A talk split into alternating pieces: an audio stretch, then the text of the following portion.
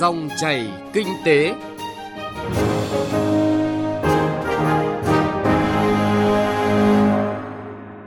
Biên tập viên Bá Toàn xin chào và cảm ơn quý vị đang nghe Dòng chảy kinh tế phát sóng trên kênh Thời sự VV1 của Đài Tiếng nói Việt Nam. Chương trình hôm nay, chúng tôi sẽ chuyển tới quý vị những nội dung chính sau. Kết nối giao thông vùng góp phần phát triển kinh tế. Gói hỗ trợ 62.000 tỷ đồng chậm chi trả cho lao động tự do, thủ tục còn quá rườm rà. Tăng tốc chuyển đổi số, điểm sáng nửa đầu năm 2020. Trước tiên, chúng tôi chuyển tới quý vị những thông tin kinh tế đáng chú ý. Thưa quý vị và các bạn, theo Tổng cục Thuế, số lượng doanh nghiệp nộp đơn đề nghị gia hạn tiền thuế và tiền thuê đất chưa nhiều do tiền thuế quý 1 và quý 2 không lớn Đến nay, ngành thuế chỉ mới nhận được 150.000 đơn xin hoãn giãn tiền thuế và tiền thuê đất, chiếm 1 phần tư tổng số đối tượng được gia hạn thuế. Đối với tổng số tiền được đề nghị gia hạn chỉ khoảng 43.000 tỷ đồng. Trước đó, theo tính toán của Bộ Tài chính, sẽ có khoảng 700.000 doanh nghiệp thuộc đối tượng được hưởng chính sách này do ảnh hưởng đại dịch COVID-19, với số tiền dự kiến được gia hạn khoảng 180.000 tỷ đồng. Dịch COVID-19 đã làm thay đổi nhiều thói quen và hành vi của người tiêu dùng cũng như tạo ra những xuống chi tiêu mới. Tuy nhiên, kênh bán hàng trực tuyến sẽ tồn tại song song, khó có thể thay thế hoàn toàn các điểm bán hàng truyền thống. Bộ Tài chính đang xây dựng dự thảo nghị định để thi hành nghị quyết của Quốc hội về việc giảm 30% thuế thu nhập doanh nghiệp phải nộp của năm 2020 đối với doanh nghiệp, hợp tác xã, đơn vị sự nghiệp và tổ chức khác. Trong đó Bộ Tài chính nêu ra một số tiêu chí cụ thể để áp dụng chính sách hỗ trợ này. Việc giảm thuế sẽ được áp dụng đối với toàn bộ thu nhập của doanh nghiệp đáp ứng đủ điều kiện giảm thuế được quy định tại nghị quyết, không loại trừ các khoản thu nhập không được hưởng ưu đãi theo luật thuế thu nhập doanh nghiệp như thu nhập từ chuyển nhượng bất động sản, chuyển nhượng vốn, từ hoạt động khai thác khoáng sản, kinh doanh dịch vụ chịu thuế tiêu thụ đặc biệt. Trước tình hình khó khăn của các doanh nghiệp, nhiều ngân hàng tiếp tục tung ra các chương trình tín dụng ưu đãi nhằm hỗ trợ doanh nghiệp phục hồi sản xuất, nhất là doanh nghiệp nhỏ và vừa. Ngân hàng Thương mại Cổ phần Hàng hải Việt Nam đã ra mắt gói tín dụng siêu tốc cho doanh nghiệp với hạn mức lên đến 10 tỷ đồng, thời gian phê duyệt từ 2 đến 5 ngày cùng nhiều ưu đãi khác. Ngân hàng Thương mại Cổ phần Công thương Việt Nam cũng đưa ra chương trình ưu đãi theo đó, doanh nghiệp nhỏ và vừa sẽ được tiếp cận với các chính sách linh hoạt về giá, các ưu đãi về sản phẩm, dịch vụ của ngân hàng. Còn tại Ngân hàng Thương mại Cổ phần Sài Gòn, kể từ nay đến ngày 30 tháng 9, ngân hàng này tiếp tục triển khai chương trình ưu đãi hỗ trợ doanh nghiệp.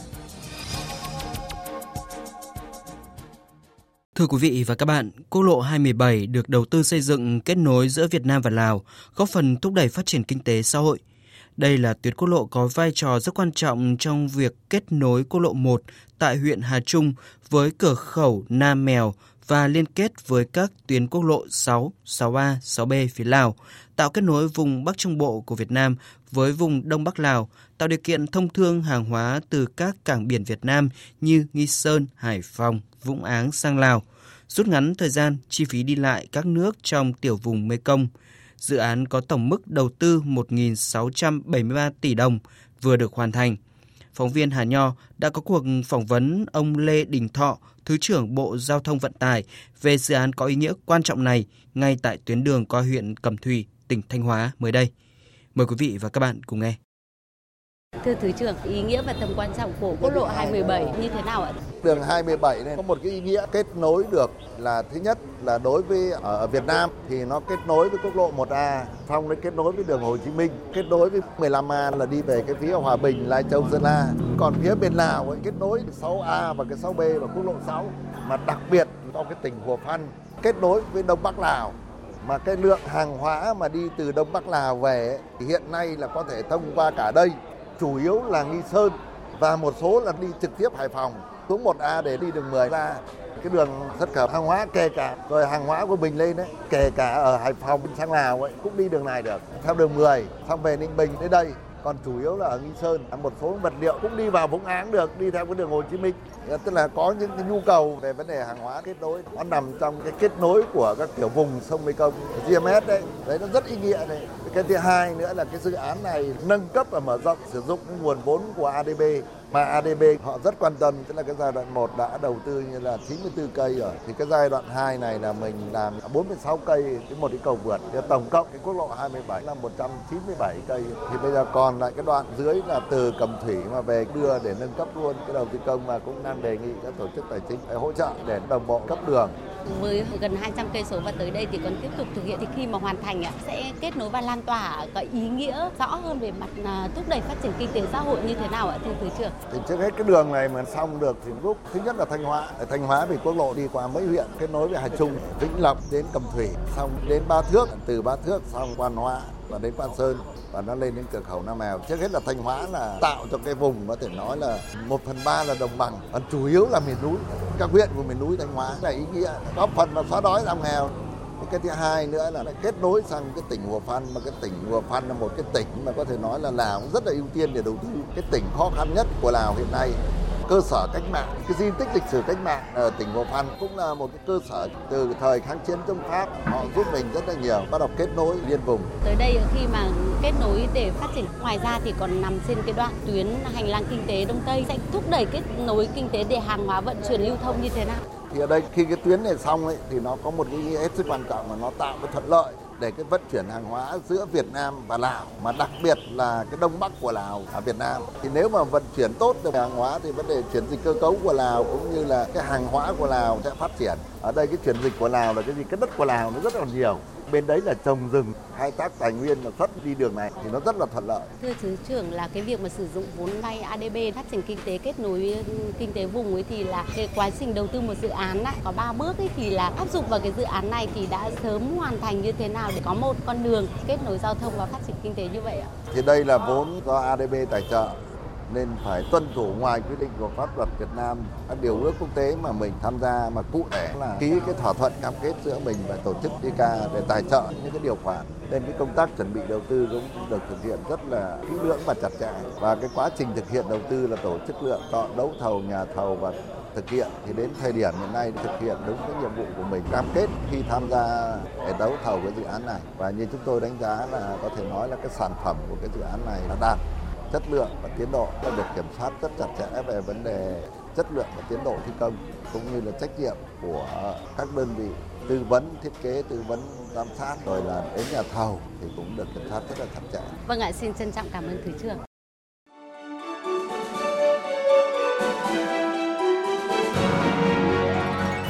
Dòng chảy kinh tế, dòng chảy cuộc sống.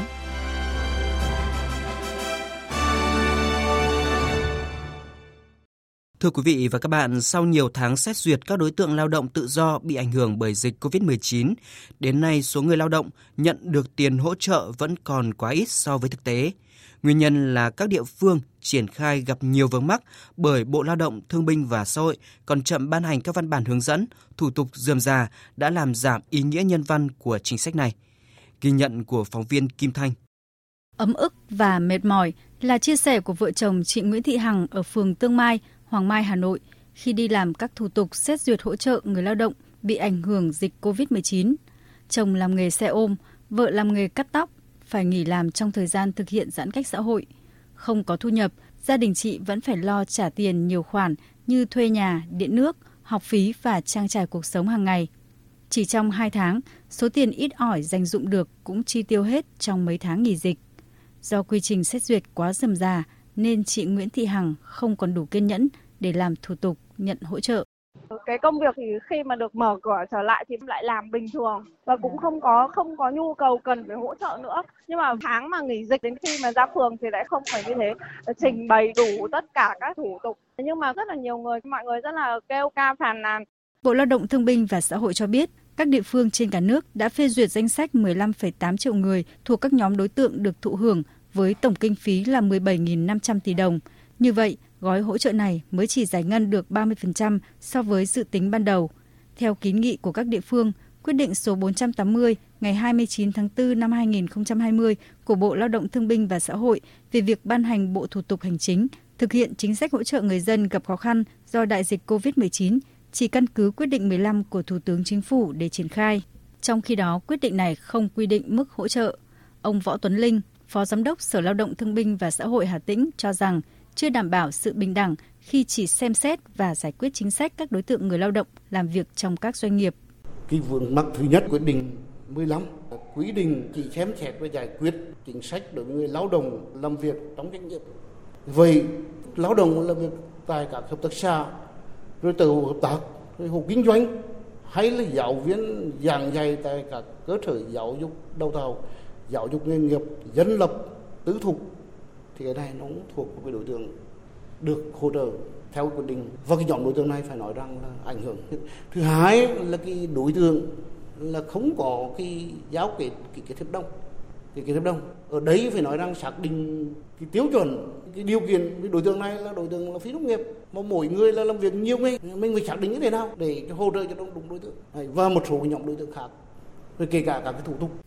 Bên cạnh việc hoàn thành chi trả cho 4 nhóm đối tượng gần như hoàn thành, thì việc hỗ trợ cho các nhóm đối tượng khác vẫn còn rất hạn chế. Hiện cả nước mới chỉ có 169.000 người lao động và hơn 4.300 hộ kinh doanh đã được hỗ trợ. Báo cáo của Ngân hàng Chính sách Xã hội và trên Cổng Dịch vụ Công Quốc gia cho thấy, đến nay vẫn chưa có hồ sơ nào của người sử dụng lao động vay Ngân hàng Chính sách Xã hội để trả lương cho người lao động bị ngừng việc được giải ngân. Trong khi đó, dự kiến số tiền cho vay ban đầu là 16.000 tỷ đồng – với tổng số được hỗ trợ 3 triệu lao động. Chính sách hỗ trợ người sử dụng lao động vay vốn lãi suất 0% để trả lương cho người lao động yêu cầu điều kiện quá phức tạp. Do mức vay thấp, thời gian cho vay ngắn nên đa số người sử dụng lao động sau khi nghiên cứu kỹ quy định và hồ sơ thủ tục đã xin rút lại đơn vay vốn. Ông Đào Ngọc Dung, Bộ trưởng Bộ Lao động Thương binh và Xã hội cho biết, trước những vướng mắc về thủ tục hưởng gói hỗ trợ, Bộ đã kiến nghị sửa đổi quyết định của Thủ tướng Chính phủ về việc thực hiện các chính sách hỗ trợ người dân gặp khó khăn do đại dịch COVID-19 theo hướng giảm bớt các điều kiện xét duyệt. Tháo gỡ thì à, đối với lao động tự do thì bây giờ chúng ta phải à, ra soát lại tổng thể. Trước hết là tạo điều kiện cho tất cả những người lao động tự do đang ở địa bàn cư trú được tiếp cận. Thế cách tiếp cận chủ yếu là công khai minh bạch, đi đến từng nhà, ra từng ngõ, đến từng đối tượng, sau đó trên cơ sở ý kiến của từng đối tượng đó chúng ta công khai minh bạch và à, chúng ta thực hiện theo các cái quy định hiện hành. Theo Cục Việc làm, dự báo số lượng người lao động ngừng việc và mất việc sẽ tiếp tục tăng trong những tháng tới, đòi hỏi chính phủ cần có những giải pháp hỗ trợ người lao động và doanh nghiệp, đồng thời đẩy mạnh cải cách hành chính để sử dụng hiệu quả nhất quỹ bảo hiểm thất nghiệp, hiện kết dư hơn 80.000 tỷ đồng để hỗ trợ người mất việc, hỗ trợ đào tạo và giới thiệu việc làm. Quý vị và các bạn đang nghe chương trình Dòng chảy kinh tế phát sóng trên kênh Thời sự VV1 của Đài Tiếng Nói Việt Nam. Tiếp theo là thời gian của Kinh tế số.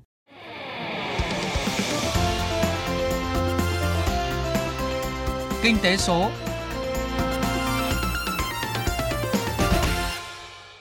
Thưa quý vị và các bạn, dù chịu tác động nặng nề từ đại dịch, hơn 6 tháng qua, kinh tế xã hội nước nhà vẫn ghi nhận nhiều điểm sáng, đóng góp vào tăng trưởng GDP 1,81%. Trong đó, các chuyên gia khẳng định vừa vô hình vừa hữu hình, công cuộc chuyển đổi số đóng góp nhiều nhất cho tiến trình này. Đó là lý do chính phủ mong muốn có thể thúc đẩy chuyển đổi số nhanh, mạnh, hiệu quả hơn nữa trong thời gian tới. Chúng ta hãy cùng phóng viên Thu Trang tìm hiểu những nội dung này trong chuyên mục Kinh tế số hôm nay. Công ty nghiên cứu thị trường Nielsen Việt Nam là công ty thành viên của tập đoàn Nielsen, đang hoạt động ở hơn 100 quốc gia trên thế giới. Trước khi dịch COVID-19 diễn ra, nhân viên của tập đoàn này thường thực hiện nhiệm vụ theo cách thức truyền thống là gặp gỡ, trao đổi trực tiếp với các nhóm khách hàng khác nhau trên nhiều lĩnh vực để tìm hiểu nhu cầu của người dân, người tiêu dùng, cung cấp cho các đối tác là nhà sản xuất. Công việc đó vừa mất thời gian, tốn nhân lực, hao tổn kinh phí, lại cũng chưa chắc độ xác thực cao do phụ thuộc vào sự chia sẻ hay là tính trung thực của khách hàng. Giai đoạn COVID-19 cho thấy tình thế này đã thay đổi theo chiều hướng khác. Bà Đặng Thúy Hà, giám đốc khu vực miền Bắc công ty nghiên cứu thị trường Neosen Việt Nam cho biết. Khi mà có cái đại dịch Covid-19 xảy ra, ngoài nghiên cứu hành vi người tiêu dùng và giúp các doanh nghiệp có thể vượt qua khó khăn thì chính doanh nghiệp của chúng tôi cũng có nhiều những cái trao đổi ở tại các cái nước khác nhau để công ty vẫn hoạt động, nhân viên của mình có thể được an toàn. Vì vậy cho nên thay vì gặp gỡ trực tiếp thì là phỏng vấn qua điện thoại hoặc là qua những cái kênh online platform À, làm cái thảo luận nhóm hoặc là nghiên cứu online vì vậy cho nên là trong cái thời gian mà nhiều doanh nghiệp à, rất là khó khăn hoặc là công việc bị ngừng trệ thì công ty vẫn hoạt động Neosen Việt Nam chỉ là ví dụ cho thấy công cuộc chuyển đổi số đã đang mang lại nhiều lợi ích cho một nhóm lao động ở một nhóm doanh nghiệp thực hiện nhiệm vụ nghiên cứu thị trường. Liệu rằng những tác dụng này có phổ biến ở các ngành nghề lĩnh vực khác hay không? Trong cuộc họp sơ kết công tác 6 tháng đầu năm diễn ra mới đây, Bộ Thông tin và Truyền thông cho biết Việt Nam là một trong số ít quốc gia phát triển nhiều ứng dụng công nghệ thông tin nhất trong phòng chống dịch, với hơn 20 ứng dụng phục vụ ban chỉ đạo, cơ quan chức năng và người dân. Nổi bật là hoạt động xây dựng chính phủ điện tử. Việt Nam đã ra mắt những nền tảng tích hợp, chia sẻ dữ liệu quốc gia, từng bước kết nối, chia sẻ dữ liệu giữa các bộ ngành địa phương, tỷ lệ dịch vụ công trực tuyến mức độ 4 của các bộ ngành địa phương cả nước đã tăng gấp đôi so với cùng kỳ 2019. Đáng chú ý, về phía các doanh nghiệp, dưới áp lực của dịch COVID-19, nhiều doanh nghiệp đã chủ động ứng dụng công nghệ, thay đổi cách thức, mô hình hoạt động để thích ứng và phát triển. Khó khăn đã trở thành cơ hội, thành cú hích thúc đẩy chuyển đổi số, như khẳng định của doanh nhân Nguyễn Hòa Bình, Chủ tịch tập đoàn Nectech, một chuyên gia trong lĩnh vực công nghệ. Cái sự hô hào tuyên truyền về 4.0 trong suốt 10 năm qua nó không để lại nhiều tác động bằng một cái cú ích của dịch Covid-19 này. Và bây giờ không phải là lúc để chúng ta mong chờ thêm một cái gì nữa mà thay vào đó từng cá nhân từng doanh nghiệp chúng ta phải tự hành động để mà tận dụng tối đa cái hiệu ứng từ cái cơ hội này. Thực tiễn đó cho thấy Việt Nam đang có cơ hội lớn để tăng tốc quá trình chuyển đổi số. Có thể khẳng định đây cũng là lý do để ngày 3 tháng 6 vừa qua, Thủ tướng Chính phủ phê duyệt chương trình chuyển đổi số quốc gia. Chương trình đặt mục tiêu đến năm 2025 có 80% dịch vụ công trực tuyến mức độ 4, sử dụng chủ yếu trên điện thoại di động. 90% hồ sơ từ cấp bộ ngành được điện tử hóa, 80% hồ sơ cấp huyện thuộc diện này. Và thay vì tổ chức các đoàn thanh tra kiểm tra toàn diện, chương trình đặt mục tiêu trong 5 năm tới các cơ quan ban ngành có thể chuyển dần sang hình thức thanh tra kiểm tra trực tuyến, công khai, minh bạch mọi tiến trình để góp phần phòng chống tham nhũng hiệu quả – Bên cạnh đó, với đặc thù có 97% doanh nghiệp là doanh nghiệp vừa và nhỏ hoặc là siêu nhỏ, bộ máy không cồng kềnh, các chuyên gia cũng cho rằng khối doanh nghiệp Việt Nam rất dễ điều phối hoạt động chuyển đổi số nếu như sớm nhận thức lợi ích của quá trình này. Ông Louis Xiao chuyên gia tư vấn cao cấp về chuyển đổi số tại Mỹ, nêu những điều cần lưu ý để quá trình chuyển đổi số diễn ra thuận lợi, đặc biệt là với giới doanh nghiệp. I think um, the preparation they're actually Doanh nghiệp đầu tiên phải xác định sứ mệnh, slogan, mục tiêu, chiến lược của chúng ta là gì. Vì không thể bắt đầu chuyển đổi số bằng cách áp dụng mô hình kinh doanh của một doanh nghiệp khác mà phải xác định cái gì là của riêng. Doanh nghiệp cần chuẩn bị về mặt con người, không chỉ là nhân viên cán bộ trong công ty mà cả khách hàng nữa để họ thích ứng thay đổi từ suy nghĩ. Thứ ba nữa là thay đổi từ người lãnh đạo bởi đa số chúng ta đều đang là những người đi sau, cần có người lái. Và thứ tư là đánh giá rủi ro, đặc biệt là phải chuẩn bị tinh thần để có thể đón nhận những thất bại, coi như đó là một bài học kinh nghiệm. Doanh nghiệp đang được khẳng định là hạt nhân của quá trình chuyển đổi số và muốn quá trình chuyển đổi này diễn ra thành công, mọi doanh nghiệp cần bắt đầu từ những cách thức đơn giản nhất như việc tiếp cận công nghệ trong mọi hoạt động sản xuất kinh doanh. Trên bình diện chung, theo các chuyên gia, những thông tin này không chỉ dành riêng cho giới doanh nghiệp.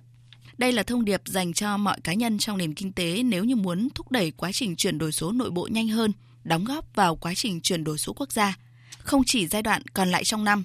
cũng không chỉ giai đoạn 5 năm tới theo chương trình mục tiêu, mà nhằm hướng tới nền kinh tế số Việt Nam bền vững. Thưa quý vị và các bạn, chuyên mục Kinh tế số với nội dung Tăng tốc chuyển đổi số, điểm sáng nửa đầu năm 2020 cũng đã kết thúc chương trình Dòng chảy Kinh tế hôm nay. Chương trình do biên tập viên Bá Toàn và nhóm phóng viên Kinh tế thực hiện. Xin chào và hẹn gặp lại quý vị và các bạn.